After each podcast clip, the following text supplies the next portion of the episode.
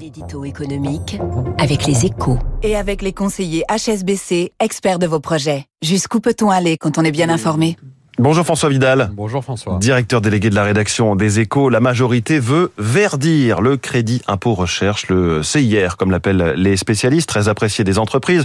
Une fausse bonne idée selon vous François? Bah, Ce n'est pas la première fois hein, que le CIR fait l'objet d'un projet de réforme et ce n'est sûrement pas la dernière.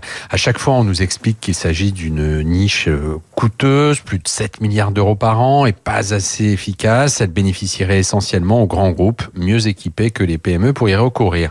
Ces reproches ne sont pas infondés, il faut le reconnaître, mais ils ne pèsent pas grand-chose face aux bénéfices d'un dispositif qui a permis de conserver en France des emplois de chercheurs à forte valeur ajoutée que notre pression fiscale et sociale aurait chassé depuis bien longtemps sans lui. En clair, le CIR est un outil de compétitivité majeur de notre économie qui n'en compte pas tant que ça. Il faut donc le préserver plutôt que de chercher à lui confier une mission pour laquelle il n'a pas été conçu. Hum, il a un crédit impôt recherche recentré sur des projets favorables à la transition climatique. Ce serait pourtant une arme a priori efficace pour accélérer la décarbonation de l'économie.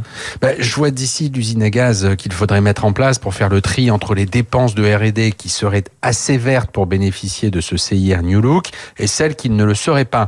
Un vrai rêve de bureaucrate, totalement incompatible avec la réalité des entreprises qui font évoluer leurs projets en fonction des aléas qu'elle rencontre. Ce serait en fait le plus sûr moyen de freiner la recherche dans le pays sans contribuer au verdissement de son économie.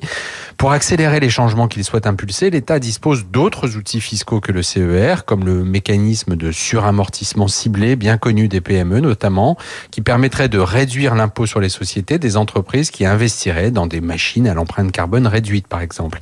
Pourquoi ne pas examiner cette solution plutôt que de prendre le risque de briser l'élan du crédit d'impôt recherche? La majorité pousse à verdir le crédit impôt recherche.